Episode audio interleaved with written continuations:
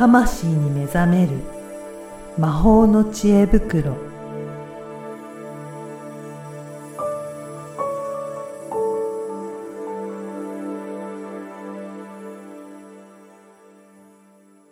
こんにちは、小ラボの方です。こんにちは SPOG のリアルスピリチュアリスト橋本由美ですゆみさん、今回もよろしくお願いしよろます。しくお願いしますあの、ゆみさんのホームページとかもいろいろ拝見させていただくと、アカシックレコードっていう言葉がはいちょこちょこ出てるのを見かけるんですが、うんそもそもアカシックレコードってうん何なのかなと思って、その辺を聞きたいなと思ったんですけど。そうですよね。はい。あの、アカシックレコードは、あー正確に言うと、うん。えー地球ができてから、まあ、これ、地球のこれから先までの、はい。お歴史とか情報っていうものが、うん。まあ、網羅されているインターネットみたいな。こう、エネルギー層というか、エネルギー体というか、そういうのがあるんですね。うん。で、その地球規模のやつは赤社というふうに呼んでいて、はいで、それは、まあ、インターネットのクラウド、うん雲みたいな感じでつかめないし、うんでもなんか。ね、地球の周りにはいる、あるんだな、みたいな。地球から抜けたら雲って存在できないじゃないですか。っていう感じで、星ごとに赤、その、それぞれの記録っていうのは存在していて、で、私がアカシックって省略して言っている地球規模っていうのは地球のがまとっている雲のような、うんこう、記録情報体って言ったらいいんですか、そうなんですね。これって、記録っていうことは何か過去のことかなと思うんですけどあ、別に書くだけじゃなくて、情情報網。情報網がう、ん。それは未来にもわたった情報網が、そうなんです。こあの、あるっていうことなんですね。そうなんです。あの、時間軸にどうしてもね、うん囚われてしまうんですけど、そうですよね。時間と空間を超えた領域の話になってきて、これまたちょっと話が脇に行っちゃいそうなので、はい。まあ、そう今はねね。そういうもんだな、ぐらいな。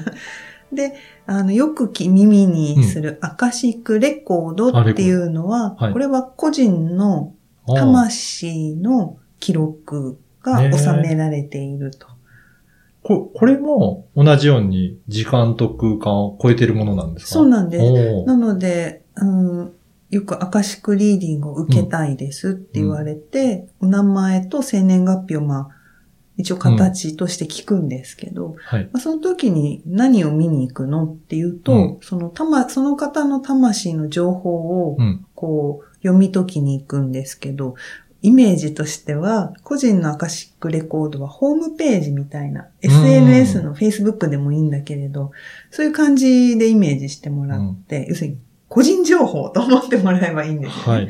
で、えっ、と、私はその個人情報を調べるために、うん、Google はい。ヤフ検ーを検索するわけですよ。はいその人の代わりになって。で、そはの人、クライアントさんはパソコンを持ってないんだけど、はい私のこう、この肉体がパソコンみたいなもので、こう調べられるんですねしそう、シリみたいな感じ。はいはい。ヘイシリ、私の過去世教えてみたいに。言ったら、岡田さんの過去世は、とか言って答えるみたいな感じなんですよ。おーそこがアクセスできるってことなんですねそう。なんユミさんは。うんあで、これは別に特別な能力ではなくって、むしろチャネリングよりもうん3次元、次元で言うと、うん。すごく近い次元。へー4次元から5次元の間に存在しているので、うん。結構多くの方がつながりやすいんですよ。そうなんですね。うんだとすると、あの、過去だったりとか、その人の将来だったりとかをアクセスするのは、そあの、比較的、あの、やりやすいことっていうことなんですかね。そうなんですよね。で、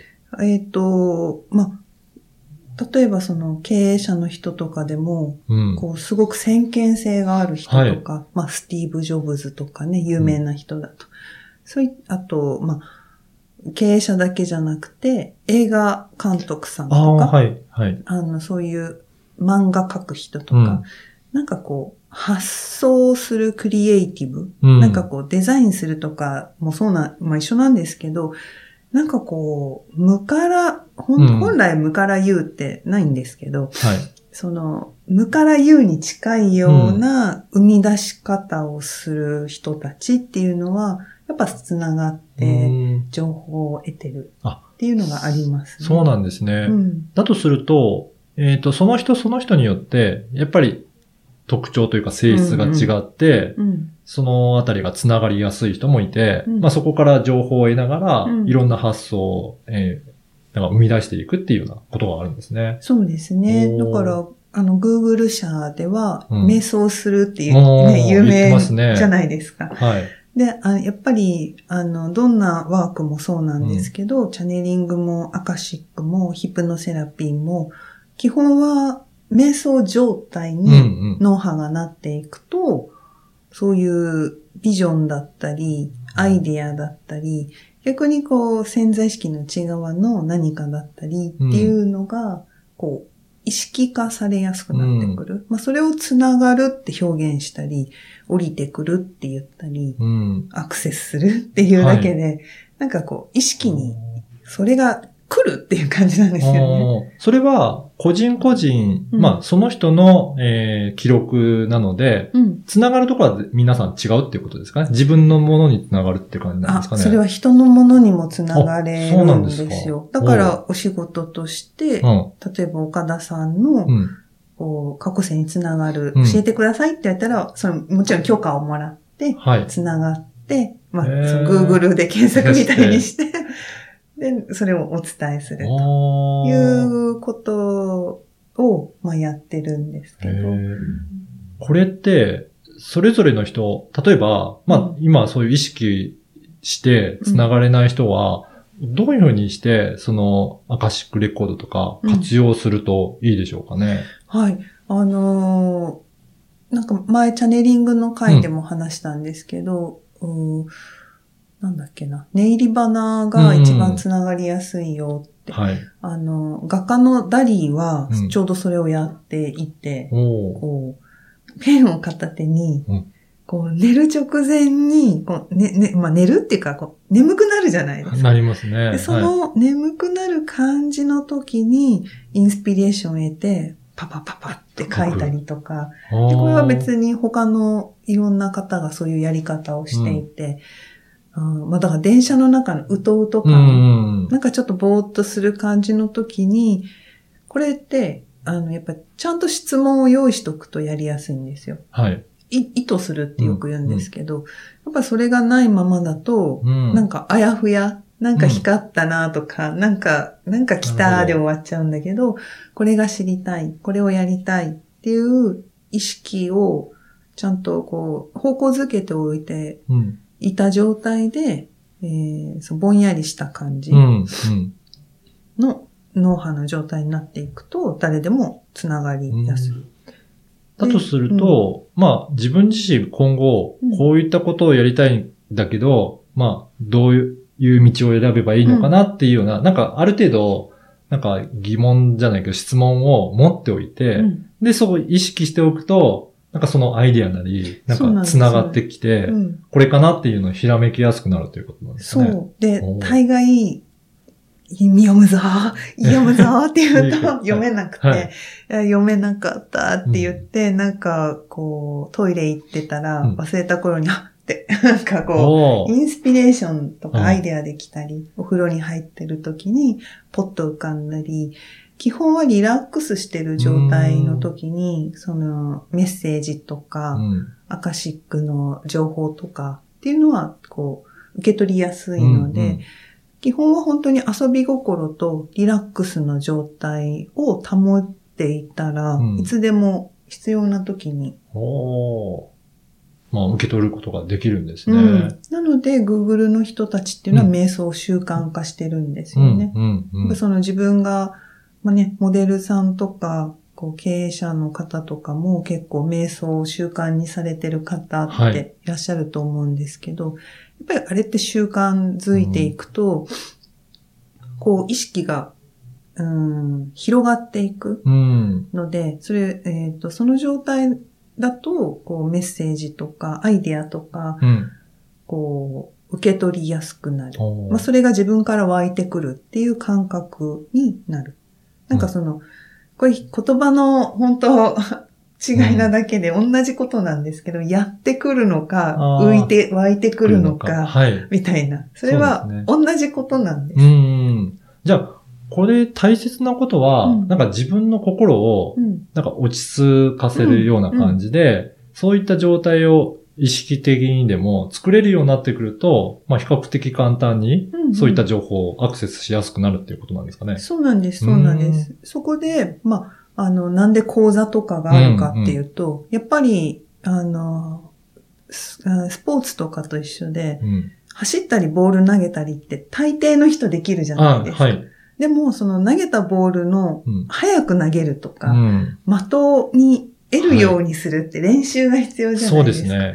それと一緒で、あの、質問ってすごい大事なんです。なるほど。どう、あの、Google 検索もそうなんですけど、橋本過去生とか言ったら、うんなんかめちゃくちゃ、いろんな人橋本が出てくるじゃない確ですか。かにそうですね。でも、何年何月生まれの、あなんか東京出身の橋本由美の、あ。うん。しかもなんかこう仕事に関係してる過去世何とか、そうやって絞っていくと、確かに。なんかそ、そあの、人って350から500回ぐらい平均転生が、おー情報があるので、あるはいはい。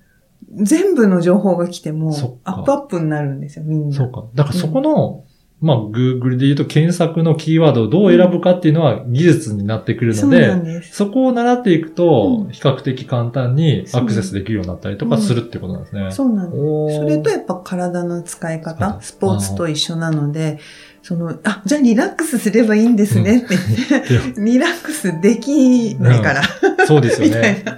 なんかそのき、やっぱりいざ、え、じゃあどっちかなとか やって、こう聞こうとした瞬間に力みって入るので。ありますよね。でもそこをどんだけけ抜いて、ニュートラルに聞いて、受け取ってっていうのは練習っっていう慣れも必要になってくるので。そうなんですね。うん。あーなんか今日のお話聞いて、うんユミさんのその講座とか興味あるような人も いるのかなと思うんですけど、今もやってるんですよか？はい。えっ、と、アカシックリーディングに関しては、えー日本アカシックリーディング協会、うんこちらでやっています。おこれどういうふうにお問い合わせするといいですかね？あ、えっ、とですね、日本アカシックリーディング協会で検あ、索すると。ホームページが出てきて、はい。で、あの、今、あの、e ラーニングうん。で販売もしてるので、あそうなんですね。はい、基礎、基礎レベル、うんベーシック入門と基礎コースってあるんですけど、その入門と基礎がベーシックな、うん。きあの、土台になるので、そちらを、まあ、ご受講いただく。うん。で、11月に、その、はい。うーんと、なんだ、リアル、うんうん。リアル講座っていうのが、あの、今回はオープンするので。そうなんですね。うん。だからはい。ちょっとウェブと、こう、絡めてうん。お申し込みいただければ、アカシックリーディングについては、そちらで、はい。わか。りました。あの、番組の説明文にも、じゃあ URL 掲載させていただいて、そうですね。はい、そこからチェックいただいて、もし興味ある方いらっしゃればお申し込みいただければと思います。はい。はい。今回もどうもありがとうございました。はい。ありがとうございました。